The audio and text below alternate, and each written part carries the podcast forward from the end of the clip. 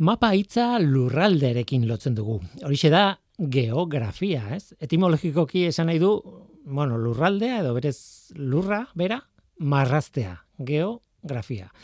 E, lurra marraztu. Eta, eta mapa bat zer da? Ba, lurralde baten marrazia, hain zuzen ere. E, bueno, oinarrian behintzat. Hala ere zientzian eta beste esparru askotan mapa bat beste zerbait izan daiteke. Batzuetan inventario bada.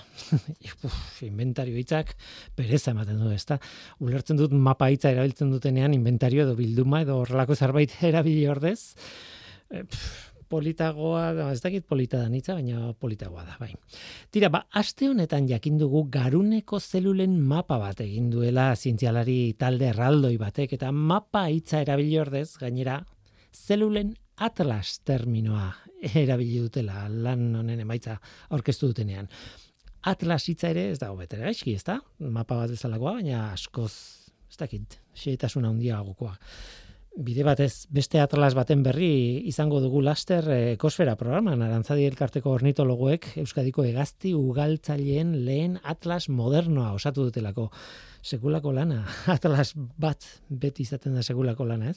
Ba, lan mardula egin dute eta bueno e, horretaz hitz egingo dugu ekosferan. Nola nahi ere itzul gaitezke burmuinera edo garunera. Garuneko zelulen atlasa. Ba atlas horretan Cell Census Network izeneko taldeak horrela ditzen da. Baina berez herrialde askotako eta ikerketa askoko jendea biltzen dituen talde bada, ez? Ba, haiek egin dute. Haiek iru mila zelula mota aurkitu dituzte garunean. Ez dira denak neuronak, eh? E, zelula motak oroar neuronak zati handi badia beste asko ere badaude. Zer garunetan? Ba, egia esan titularra irakurri dudanean hasieran pertsonen garuna imaginatu dut, bai. Baina ez da hori bakarrik. Gizakiak ez diren primateak ere aztertu dituzte. Bai eta beste animalia batzuk, xaguak adibidez. Azkenean, ez da ikerketa bat, baizik eta bizpairu minututan kontatzen dudan lan bakarra izango balitz bezala kontatzen dudan hau, berez emaitza hogeita bat ikerketaren emaitzak dira. Denak bilduta, denak batuta, eta sentzu eman da, ez? Eunka zientzialariren lanak. Bueno, oso, oso, oso, e, kopuru handia. Zer da mapa bat egitea, zer da atlas bat egitea, ba, tira, horixe, hor dagoenaren inventario bat egitea. Inventario ezin dut zaiestu.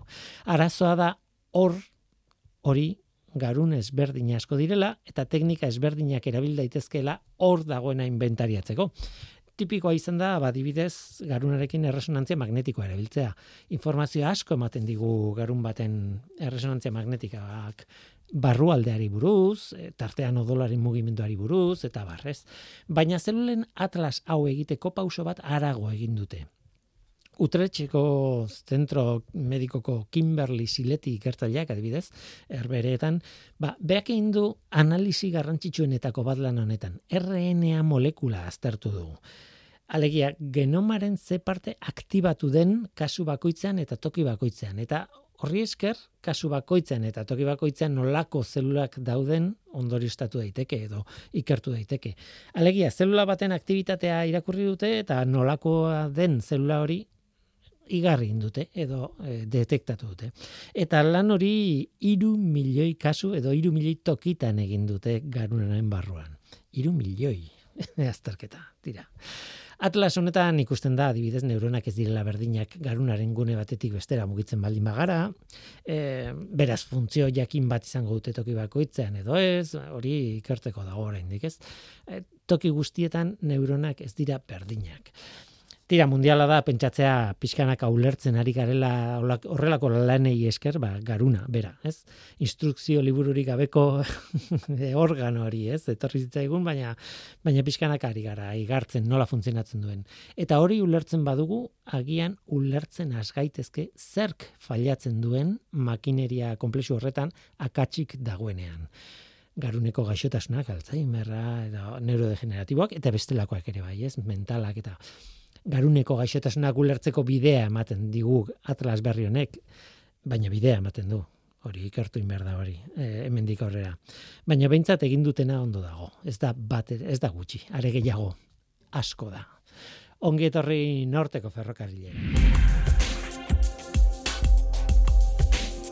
Euskadi Erratian, norteko ferrokarrila.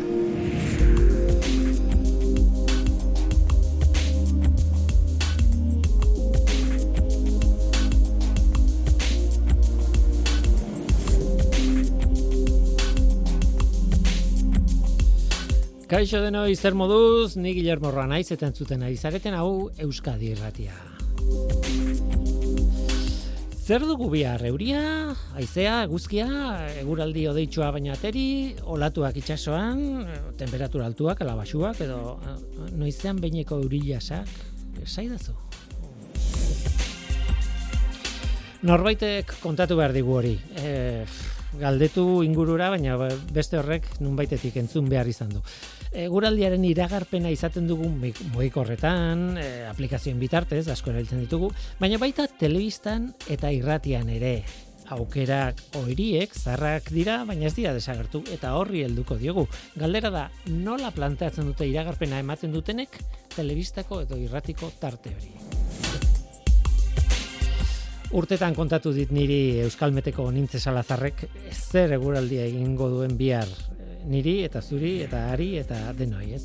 Eta bihar eta etzi eta aurrengo gunean ere bai. Ba, gaur hemen irratian eskatu diot kontatzean nola kontatzen duen e, iragarpen hori eta zergatik. Gero askotan aipatu izan den esaldi bati helduko diogu zenbatetan entzun dudanik Einsteinek esaten duela dena erlatiboa dela. Eta hain zuzen, erlatibitatea da haren teoriaren ezagunenaren izena. Baina Einsteinek ez zuen horrekorik esan. Besteak beste erlatibitateak berak ez duelako defendatzen dena erlatiboa denik. Itze egingo dugu. Guazen ba, hau da norteko ferrokarrila, zientziaz betetako hitza.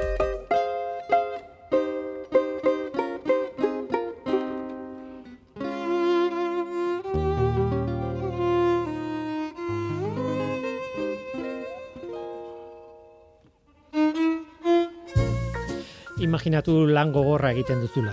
Orduak eta orduak intentsitate handiko lan batean. Eta imaginatu datu konplexuetatik abiatuta ondorio simple baina zuzenak atera behar dituzula. Imaginatu ez zaudela bakarrik. Jende asko makina pila batekin ari zaretela lanean ordu askoan. Imaginatu gero lan horren emaitza kontatu egiten duzula. Baina imaginatu bihar ja ez duela baliorik kontatu duzun hori. Gaurko lanak ez du baliorik. Bueno, tira, balioa bai, gogoratzeko zer esan zenuen eta datu horiek gordeta izateko. Baina biharko beste alako lan bat egin beharko duzu berriz ere. Orduak eta orduak, datu komplexuen interpretazio simplea, kontakizun baliagarria eta txegina alba da, berriro. Ba, hori egiten dena, hori dena egiten baduzu, eta inoiz amaitzen ez den lan bat egiten balin baduzu, ba, agian meteorologoa izango zara.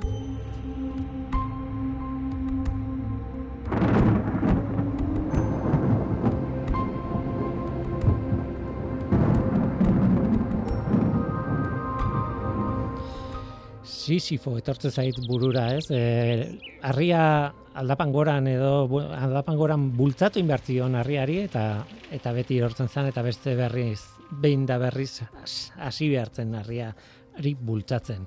Iragarpena pixka bat horrela, horrelakoa da. Egiten duzu gaur, baina bihar beste bat egin behar dut, aurrengoan beste bat. Tira, horrela plantea duta lan, lan neketxoa da.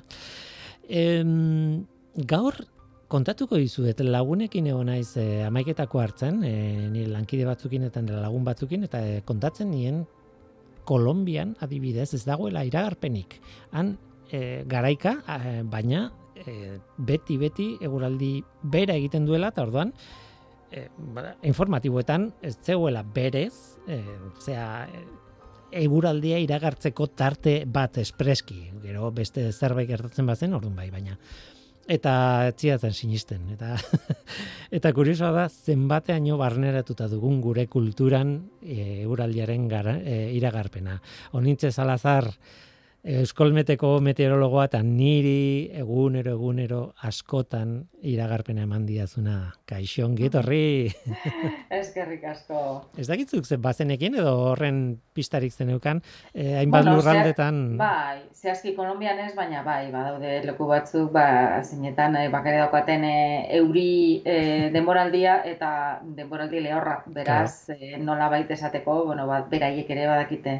E, zer nolako goreldia izango duten, eta temperatura aldetik ere ez da izaten normalean e, gora beran diegirik, eta, eta bai, gero bai, nino eta datorrenean, hori bai. ba, kasu horietan bai, e, ba, pentsatzen dute, eh, zerbait berezia ingo dutela, baina, zuk esan bezala, egunerokotasun hori, bai, guk oso barneratuta daukagu, baina soilik telebista piztu eta eguraldia ikusten dugolako baizik eta bakizu, ba izketaldietarako eta e, ohiko ohiko gaia delako, beti izan delako eta ematen du jarraituko dela izaten, bai. Horretaz ere hitz dugu, esan du, esaten genuen e, meteorologian eta iragarpenean lan egiten duzuenok benetan e, elkartzen zaretenean ascensore batean, horretaz hitz egiten duzu edo lana ez duzue igo gailura eramaten e, gure artean, igo gaiuan ez, e, baina noski denei gertatu zaigu, ba, e, igo gaiu batean sartu, beste pertsonak ez jakin zu norzaren, edo zuk zer nolako lan egiten duzun, eta eta zerbait bota ez, eta nigo horatzen dut hasiera batean duela urte asko, eh, nik beti erantzun egiten nuen, baina karo, erantzuten nuen nolabait nabaritzen zala e, hori nire profesia zala, ez? Esagaten nuen, ja, ez porque es un ante, ba, ez dakitez, bai, antizikloi bat alako, baina bai, gero bi egunetara joango da, ez dakitez, nolabait azalpenak ematen. Eta gero, ja, nolabait, bueno, ba, besteak bezala, e, hartu izan dut olan, e, ba, izketaldi normal bat bezala, eta bai, ba, bai, egia da zelako bero egiten duen, bai, ea, pasatzen dan, eta eta eta horrela eta listo. Bai estela beti sartzen nintzen olako jaleoetan bai bai hori da bueno zer muz daude galderaren erantzunaren antzekoa ez?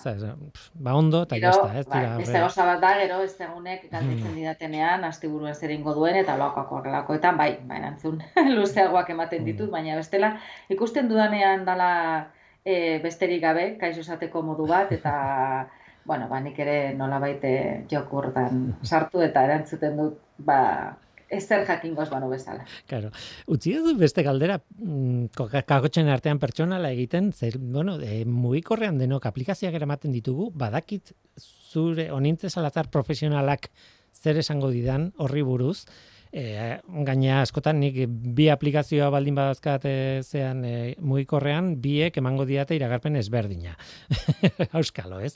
Eta orduan, bueno, fidegarritasunari buruz eta bar. Baina galdetzen bat dioto nintze salatar pertsonari e, erabiltzen alduzu aplikaziorik horretako eta... eta... Baterez, baterez, ez, uh -huh. ez. Ez, e, noski, nik e, badakit horren atzean zer dagoen, beraz, e, badakit oso oso nolabait erabilgarria dela, pentsatzen baldin badozu zu nahi duzula jakin bihar arratsaldeko seiretan zer eingo duen. Bai, zuzenean joan bihar arratsaldeko seiretan eta egiko duzu hor sinbolotxo bat eta temperatura bat. Ah, nik hor badakit ez da nolako fidagarritasuna daukan e, iragarpen horrek eta orduan nik beti beti beti gure iragarpena hartu, irakurtzen dut testua osorik, ez badakoa denborarik mapak begiratzeko, eh? bestela beti e, testua irakurri nire lankidek egiten dutena, zen orain e, ja espaldidanik ez ditut nik iragarpen horiek egiten, e, egon nintzen hasierak urteetan horiek egiten, baina bueno, nire lan orain ezberdina da, baina badakin nola egiten duten lan, eta eta nik egiten dudana da iragarpen hori irakurri, eta gero nik baita ere e, mapak, modeloak begiratu, nolabait, ba, batzutan zuk behar baldin badozu e, zehazki leku baterako ordu batzuetarako nolabait saiatzen naiznik informazio gehiago ateratzen. Baina aplikazioetan e, ez naiz inoiz e, Ez. Mm, nik aitortu behar dizut baietz, eta eta batzuetan, ba, horixe, ba, bitokitan begiratu eta bi emaitza ezberdina lortzen ditut, baina, bueno, bataz beste komental bat egiten dut. Eta gero, bai, dat, datorren arekin. Nahi duena, eta bai, bai, bai hori badak itorrela dena, eta batzuk ez dute. E, aplikazionek beti, beti, beti asmatzen du. Ezin eskoa da. Ja. Ezin eskoa, baina, bueno, behin e, pentsa oso garrantzitsua izan den momentu batean, e, claro basmatu badu ze, hombre, gero eta hobeak dira, hori esango dugu, eta hobetzen jarraituko dute, eta beraz, bueno, ba ez da duela marrute zeuden modukoak, asko sobeak dira, eta eta hobetzen doaz, baina gero bakoitzak bere memorian gordetzen duena ez, e, propioa da. Hori da, hori da.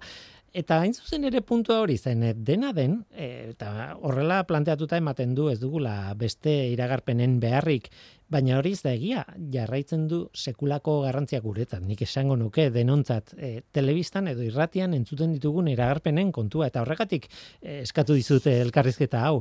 Azkenean, e, telebistan e, ze harreta ematen diogun, e, hori iragarpenari, iragarpenaren informatiboaren bukaeran edo aparte, horretaz ere itzengo dugu, edo aparte ematen den e, programa horri. Bai, Horrek, bai. aztarna usten digu. Ba, urte asko dira em, informazio hori ematen dela e, berrikuntzekin, baina e, nahiko, nik esango nuke nahiko antzera, ez? E, baina, bueno, informatiboak bezala eta irratian ere beti esan izan da, ba, irratia desagertuko dela, telebistako informatiboak eta desagertuko direla, eguraldia orain egiten den bezala desagertuko dela, baina azkenean, bai, badauzkagu beste erramenta batzuk, e, zuk nahi duzunean eta nahi duzun moduan, informazio hori lortzeko, baina azkenean, e, ba, iragarpenen kasuan fidagarritasuna dagoen bezala, ba, gero informazioarekin ere, hainbat eta hainbat informazio lortu dut ezakezu gaur egun internet mm. bidez, baina azkenean, e, bereziki adin batetik aurrera, hori ere badakitze gaztei galdetzen baldin badi ez, du, ba, ez dut uste gaur egun ikusiko dutenik eta ez da ere guraldi tarte ikusiko dutenik, mm baina beste modu batzu dituzte hori lortzeko, baina nolabait e, nik uste dut nagusitzen direnan oraindik ere hori erabiliko dutela, hau da ez dala desagertuko, baina em, ez dakit, e, gustatzen zaigu em, fidagarriak egiten zaizkigun e, programa horiek ikustea, ez? Bai gaur egun, bai eguraldi tartea, e, pertsona horiek guri kontatzea guk nahi dugun, guk jakin nahi dugun informazio hori, gertukotasun bat dago, Hmm. irudiak daude tarteko eta hmm. eta ez dakit eta momentu bat da, ez? Venga, zeriko gara, orain gaur egun hasiko da, orain eguraldia dator eta nik uste dut hori oraindik ere ba ez dela galdu e, eta ez dut uste epe ertainera edo galduko denik. Bai, gainera gaur egun erabiltzen ez duen gazte horrek behar bada e, etorkizunean aldatuko du iritzia, eh? Hori, ere, ni ez naiz soziologoa, baina horrelakoak ere gertatzen direla esango nuke e, zuk denbora pila egin duzu komunikabideekin kontaktuan eta hain zuzen ere ardura izan duzu e, bai iragarpena egitearena eta iragarpena egiten dutenen koordinazio egitea egitea ere bai eta ikusi duzu urteetan izan duen evoluzioa eta hori izan zen nire lehenengo pentsamendua. Nola ematen zen, ez, ez da teknikoki bakarrik, teknikoki oso nabarmena da, baina ez da bakarrik e, teknikoki zer eskaintzen dugun, baizik eta ze informazio mota eta nola ematen dugun, izugarri aldatu da, evoluzionatu du urteekin.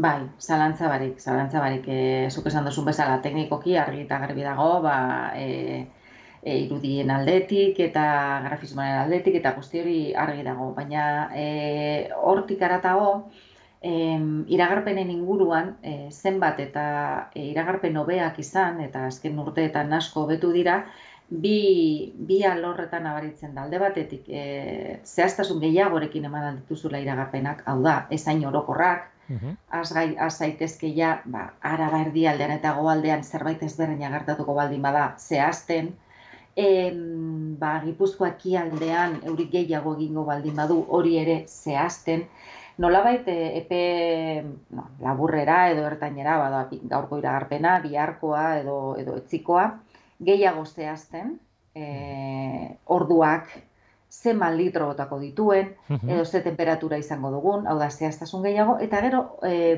beste, beste alor batetik ere, nabaritu dira e, aurrerapen izugarriak eta da, ba, epe ertainera edo hortik aurrera, ez? E, ni hasi nintzanean, ba, bueno, irugarren eguneko iragarpena egitea basan aiama, eta egiten zen gehienetan, bueno, ba, gaur bihar eta itzikoa ba, pizkat, ez? E, gainetik edo, eta gaur egun behintzat e, lau egun, e, egoeraren arabera, baina, bueno, orokorrean lau egunetarako egiten dana, nahiko fidagarritasun handiarekin egiten da, Eta gero, bueno, ba, gara ere, e, pentsat komunikazio mailan bai eguraldi tartean, eta baita ere, bueno, ba, edabidetan Euskal Meteri eskatzen zaionean hori ematen, ba, laugarren egunetik aurrera bentsat lehenengo zazpi egunetarako, sikiera e, joera moduan, batez ere temperatura aldetiz, mm temperaturarena errezagoa da hori hori betetzea, euriaren aldetik zailagoa, baina tira, beraz, e, bi alorroreitatik. E, epe laburrean nola baitzea estasun gehiagorekin, eta epe,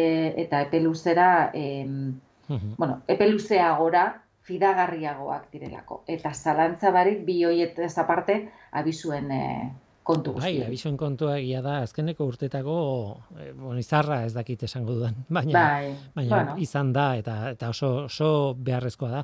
Nik e, ez dakit, baina nik e, gogoratzen dudala, e, bi telebista kate zeudenean ere, ba, bueno, horlako, eh, arrisku oso handia zegoenean berba da bai zerbait aipatzen zuten, baina ez da gaur egun daukagun eh, iragarpen ez dakit, eh, bueno, alarmak eta bisuak eta koloreka eta Bai, e, horrek asko lagundu du, izan ere, bueno, ba, lehen gertatzen zen, ez dakit, eh, burura etortzen zaite, e, laro gita iruko goldeak, uh da, e, izugarra izan zela, baina kasu e, garai hartan, e, bueno, iragarpenak askoz, e, okerragoak ziren ere bai, estazio, oza, e, jakiteko momentuan gertatzen ari zana ere oso leku oso estazio gutxi zeuden, eta, eta gainera ez da existitzen abizu sistema. Kasu horretan, e, zarantzaberik alarma gorria e, ezarriko genuke eta eta neurriak hartuko lirateke. Ura botako luke bardin-bardin eta txikizioa antzeko, baina bintzat jendeaz litzateke bertan egongo nolabait horre eh, jaiak mm. ospatzen edo nolabait esateko. Beraz alde horretatik asko asko asko betu da. Abizu sistema eh, izugarri eh, ona da eh, onura eh, asko ekartzen dituelako eh, gehiago ala gutxiago nolabait asmatu esango dugu ez? Eh, kasu batzuetan ba egia da ba, espero dana baino gutxiago egiten duela edo alderantziz baina badaukago informazio hori. Eta nolabait eh, jendeak e, bereganatu du, gehienak behintzat bereganatu du, hori alaren eta gorriaren arteko desberdintasun horrek zer esan nahi duen, ez? E, arrisku maila txikiagoa horia, arrisku maila, bueno, ba, kontuan hartzeko alaranja eta ja arrisku maila handia gorria. Bai. Eta gaur egun badaukagu erraminta hori, e, iragarpenetan oinarrituta eta jakinda zer nolako egoeran iritsiko da neuri hori edo iritsiko da temperatura hori eta abar, da bizuak emateko emateko aukera hori eta eta oso oso sistema ona da, bai. Nik hala ere galdetu nahi nizun komunikatiboki, komunikazioaren aldetik edo zuek publikoarekin egiten duzuen lotura horretan e, ez dakit zeinek erabakitzen duen zer esan edo ez, baina adibidez e, datu berriak ematen dira, ba, mm, ez da bakarrik euria egingo duen edo ez, edo temperaturak oso altuak edo txikiak izango diren, batzuetan ematen dira bataz bestekoak eta bataz bestekotik gora zenbat edo ez dakiz zenbat urteetako bataz beste, en fin, e, e, komplikatzen joaten da e, datuen kopurua eta batzuetan pentsatzen dute jendeak e, ulertuko esaten zaion guztia, nik neuk e, konzentrazio puntu minimo bat behar dut hori dena nire ganatzeko eta e, datu mota horiek zuek betidanik izango zenuten zenituzten, baina komunikatiboki hori ere berritasun bada, ezta? Bai, eta ia da zaila dela. E, beti lotu dugu ba, eguraldi kontua ba, iragarpena eman eta eta listo. Baina ia da nola programa horiek azkenean ere luzeak diren eta eta batez ere gero klima aldaketaren e, testu inguru honetan ba, asko aipatzen da zenbat e, igoko dan edo igotzen ari dan temperatura e, batez besteko temperatura batekiko, beraz, azkenean ikustu dut e, jendeak ere nolabait ezagutu behar duela horrek zer esan nahi duen, e, zeri buruzari garen hitz egiten, e, edo buku hilabetero e, ateratzen dugu e, txostena, ez, zer nolako adibidez iraia izan genuen, e, ba, erabat bero izan zen, hau da, e, toki askotan, e, datok daudenetik beroena, eta hor beti e, alderatzen dugu bat azbesteko batekin, eta beraz, kontzeptu horiek zailak dira ulertzen, baina kontzeptu horiek ona da e, jendeari helaraztea mm. eta eta hor dago gako apur batez, nola azaldu, nola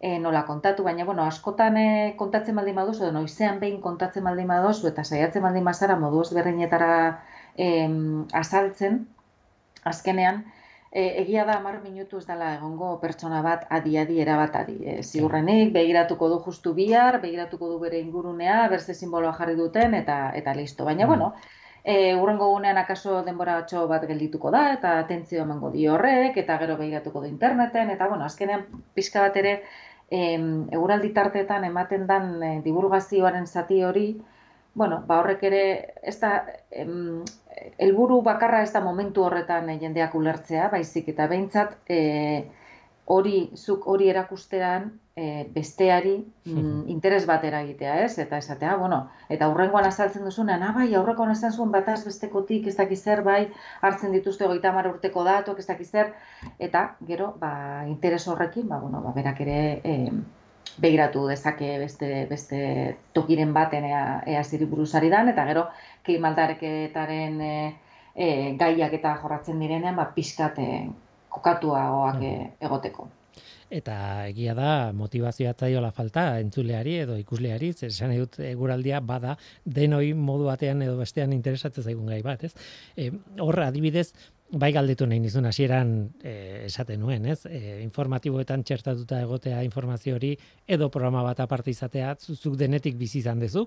Eta e, zeiritzia zer nahiago duzu? Batzuetan informazio gehiegi da txertatuta joateko eta merezi du aparteko tarte bat.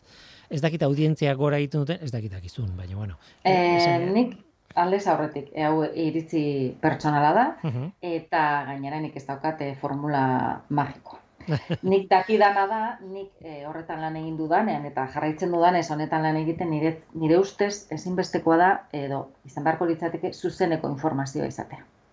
Hau da, niri e, mundu ideal batean gustatuko litzaidakena da e, guraldiaren tartea, bairratian askotan edo gehienetan gertatzen den bezala, telebistan ere zuzenekoa izatea. Zergatik, bueno, ba, eguraldia baino zuzenako, e, baino informazio zuzena horik ez dakite dagoen, ez? Beste askotan e, egiten dituzte zuzenekoak herri batetik, baina goizean gertatu dan zerbaiten inguruan, eta hor daude zuzenean, ez? Bai. Eta iruditzen zait, eguraldiaren e, kasuan, mm, bare gehiago, ez? E, euriari baldin badu edo haize handia, ba, momentu honetan, hau da daukaguna, mm, nire, nire ustez, garrantzi handia dauka horrek zuzeneko e, zuzenean izatea.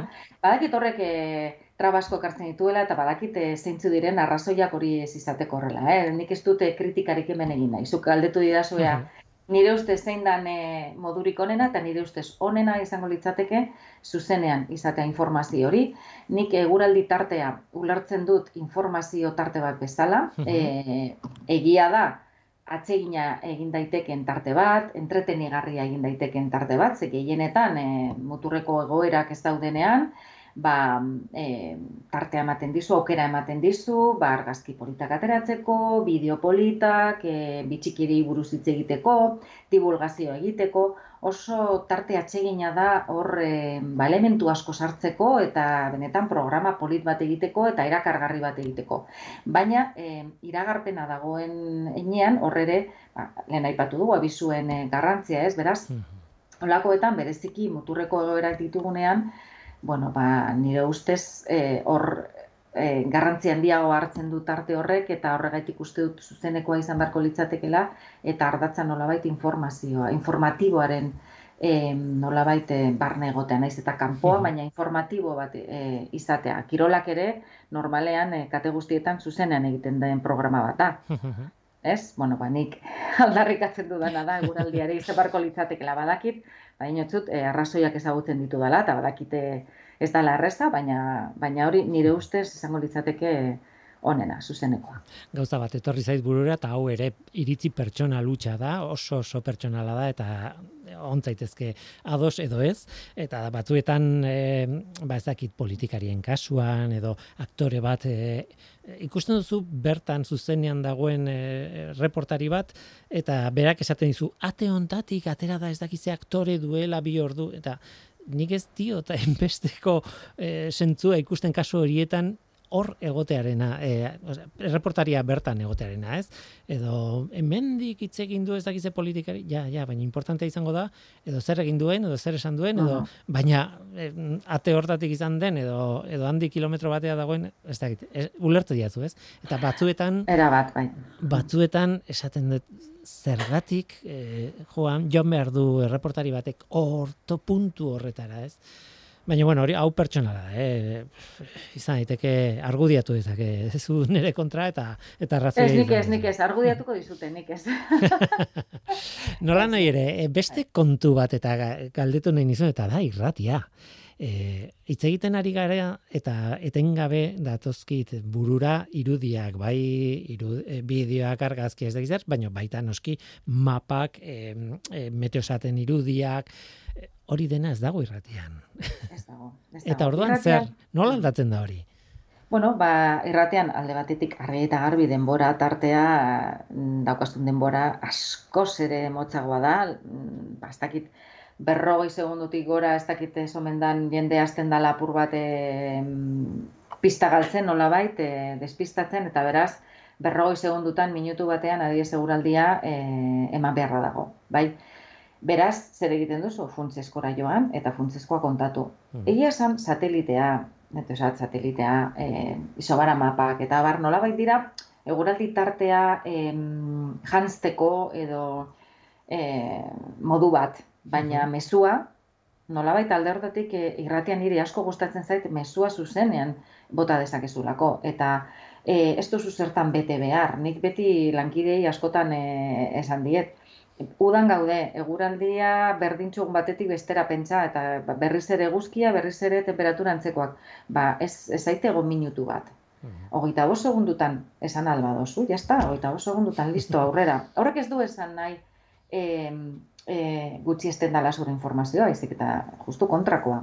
Mhm. Orduan irratian, e, e, ondo, oso ondo okeratu behar dira e, erabiltzen diren e, hitzak, ze kontrakoare gertatu daiteke, adibidez, e, ba, de, ez dakite, abisuak demagun, ba, e, iru alerta laranja ditugula, baizeagatik, olatuengatik, euriagatik, baina euria ba, kantaru isuri aldean, ez egoaldean, ez dakit nola san. E, informazio asko dagoela esateko eta dana iruditzen zaizu garrantzitsua dela. Ba hor ere, nola baite, hitzen ekonomia bat ere egin behar duzu, eta hor ere, bueno, ba, saiatu e, lokarriak e, gutxiago erabiltzen eta zuzena orduan hor ere badago bere bai, bai, bere, bere arte bai, puntua daka. bere arte puntua.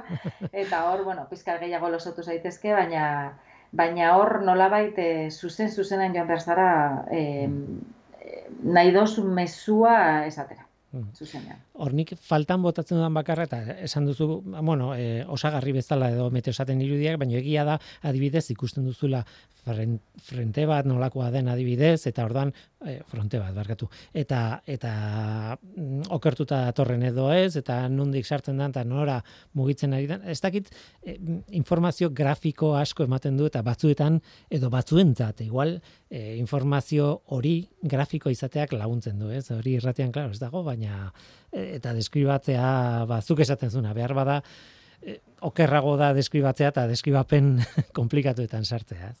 Baina, bueno, tira. Hori ere, nahiko pertsonala da, nahiko ulermen grafikoa da kadalako, ez?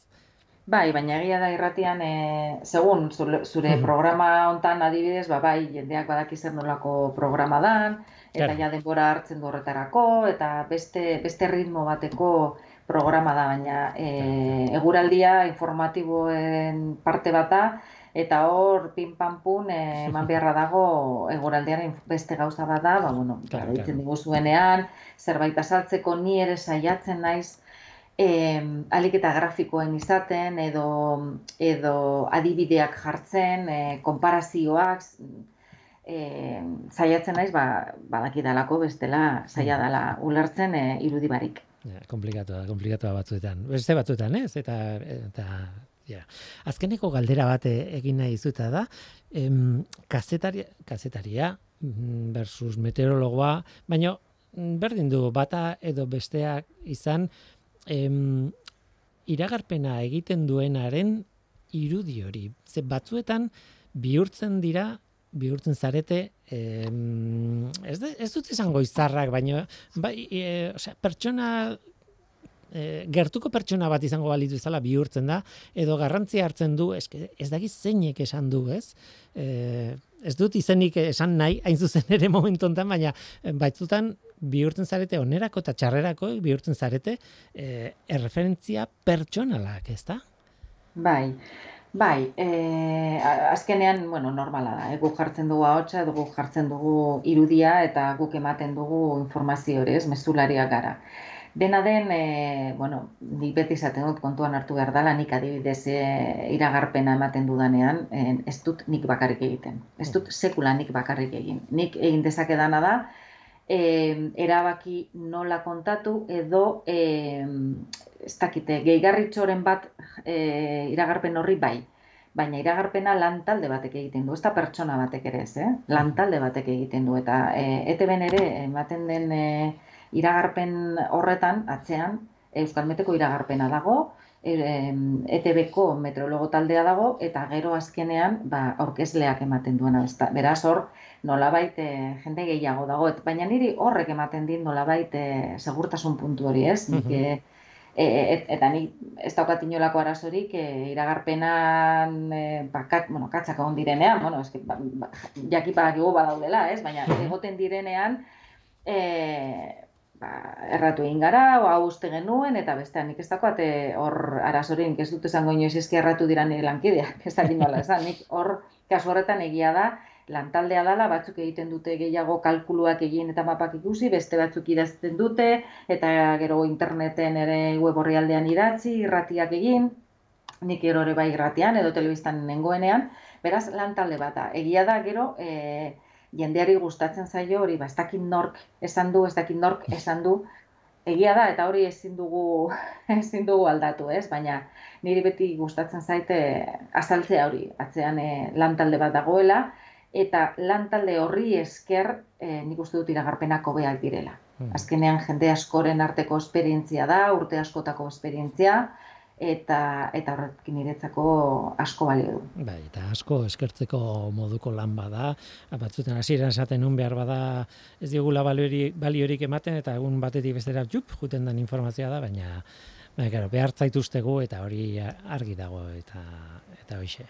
Ba, onintze salazar, Euskal Meteko meteorologoa eta eh, claro, iragarpenen eh, aurkezlea nolabait urte askoan, ez?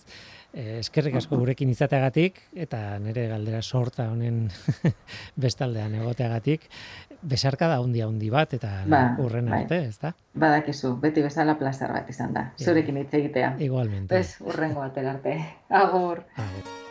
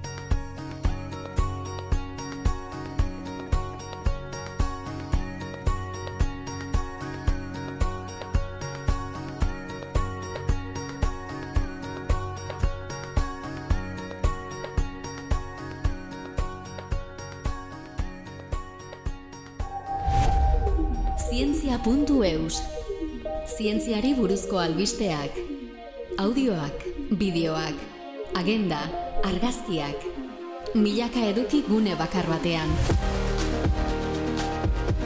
Elujarren zientzia ataria zure eskura. Entzun, irakurri, ikusi eta ikasi. Tira, er, ilguraldiaren iragarpena hori ere erlatiboa da. Eh, ez, edo norberen interpretazioa da erlatiboa. Ez dakit. Kontua da, lotu nahi izan ditu dela bi gaiak, eta eh, esango dugu, dena erlatiboa da. Einsteinek esan zuen. Ba, gure asmoa da orain esatea esetz. Einsteinek etzuela horrelakorik esan, batez ere, ez dalako dena erlatiboa. Baina tira horrekin batera erlatibitateari buruz hitzein behar dugu. Claro, problema hori da, bere teoria ezagunetako bi dutela eh, erlat, eh, erlatibo hitza hor izenburuan, ez? Erlatibitate berezia eta erlatibitate orokorra daude eta bietan dago erlatibitate hori. Erlatibitatea zer dan? Ba, esango dizuet zer ez den, ez da er, dena erlatiboa dela. Nola nahi ere aprobetsatu nahi dut e, kontu bat eta da e, Einsteini buruz esaten direnak.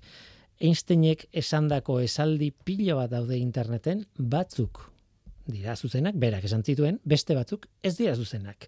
Eta horrelako errepaso txiki bat egin behar dut e, azkar azkar, eta behar bada hasiko naiz bukaerarako utziko dut erlatibitatearena eta dena erlatiboa da den e, gezur hori eta hasiko naiz behar bada Einsteinek esandako bigarren esaldi ospetsuena, jainkoak ez du dadoetan jolasten. Hori bai, hori Einsteinek esan zuen. E, Bruselasen, Bruselan, e, mila beratzen da zazpiko konferentzia, solbai konferentzia ospetsu batean, ari ziren burrukan nolabait, mekanika kuantikaren interpretazioarekin, bera eta bere taldekoak, bere lagunak, edo, bueno, Max Planck eta hauek, eta bestaldetik zeuden Niels Bohr eta, bueno, gaztetxoak garai hartan interpretazio berriekin eta oso ondorio arraroak ateatzen zituzten e, kuantikarekin, eta kontua da kuantikak asko erabiltzen ditula probabilitateak. Hau gertatu daiteke, edo beste hau, eta orduan kalkulatzen zuten zenbat probabilitate dagoen bata edo bestea gertatzeko, edo biak aldi berean. Normalan zientzia etzan izaten horrelakoa. Zientzia zehatza izaten zuen, ez? Kalkulatzen zuen zenbaki bat.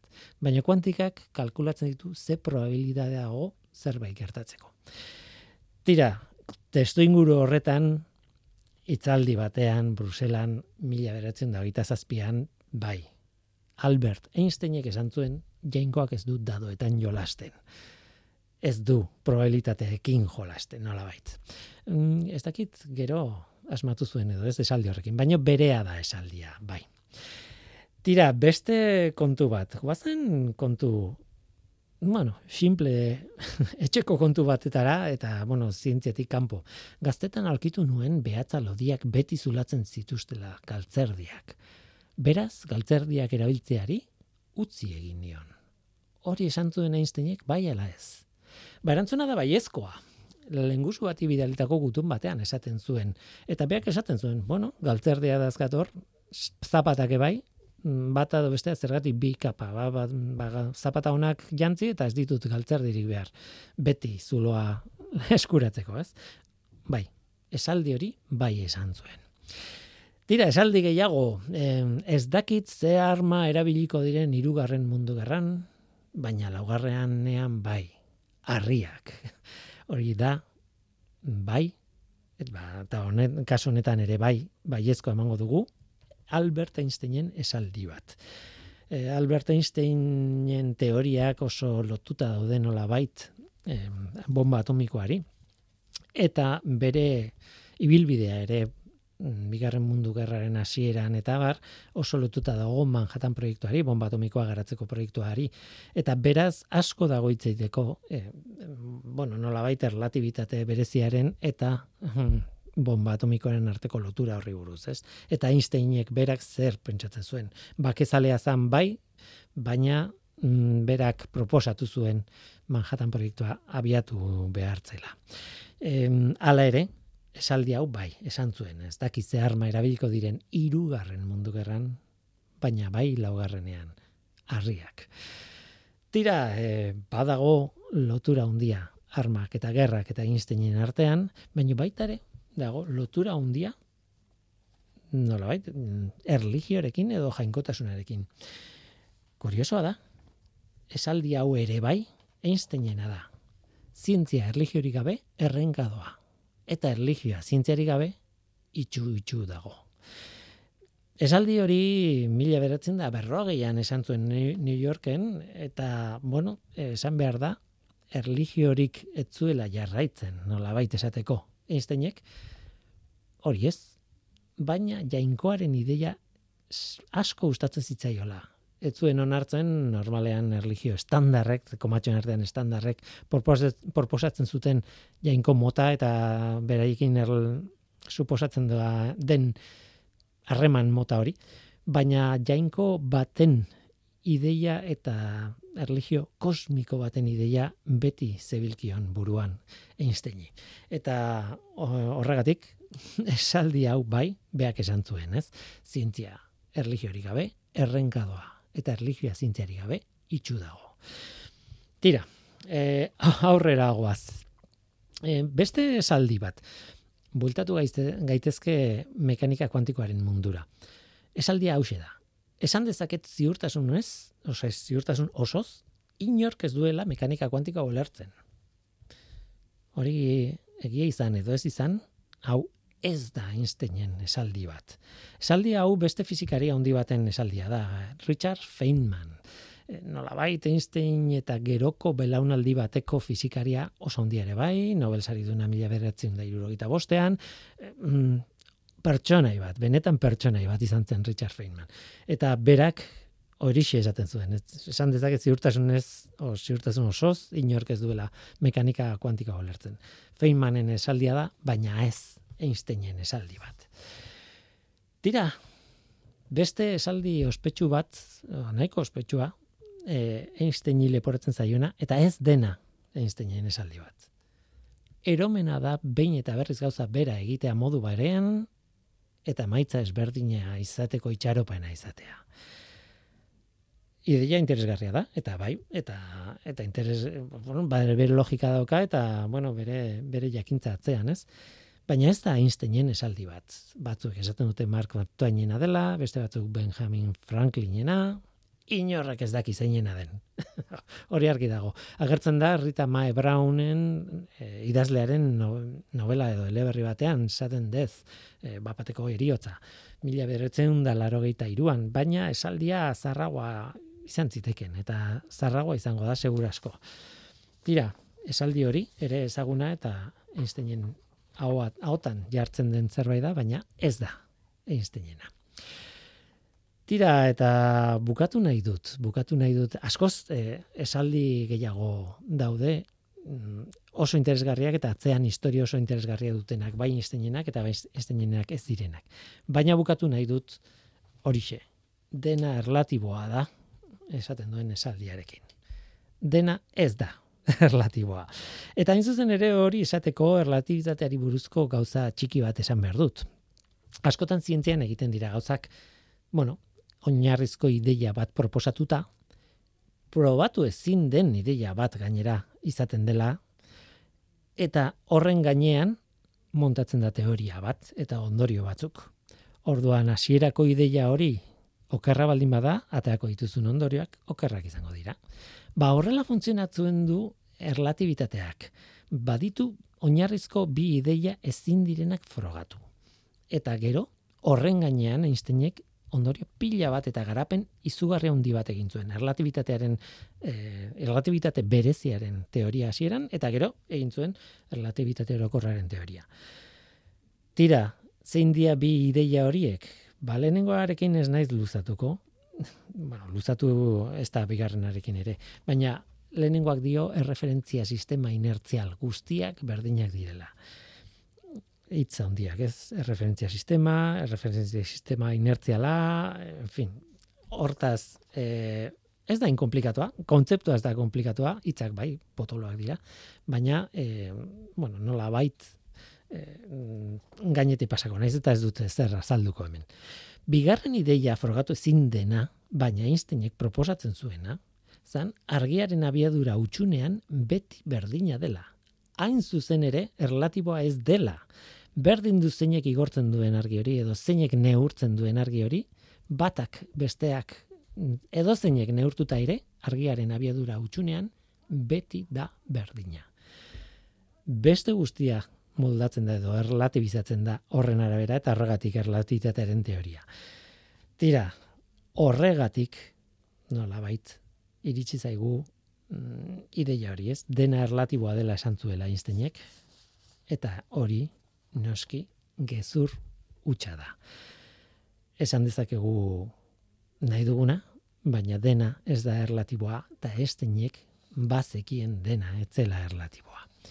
Beraz, hori kontatu nahi nuen, beste hainbat Einsteinen esaldi hor gelditu dia paperean prest eta egunen batean behar bada helduko diegu, baina aizue, mesedez, utzi esateari dena erlatiboa dela.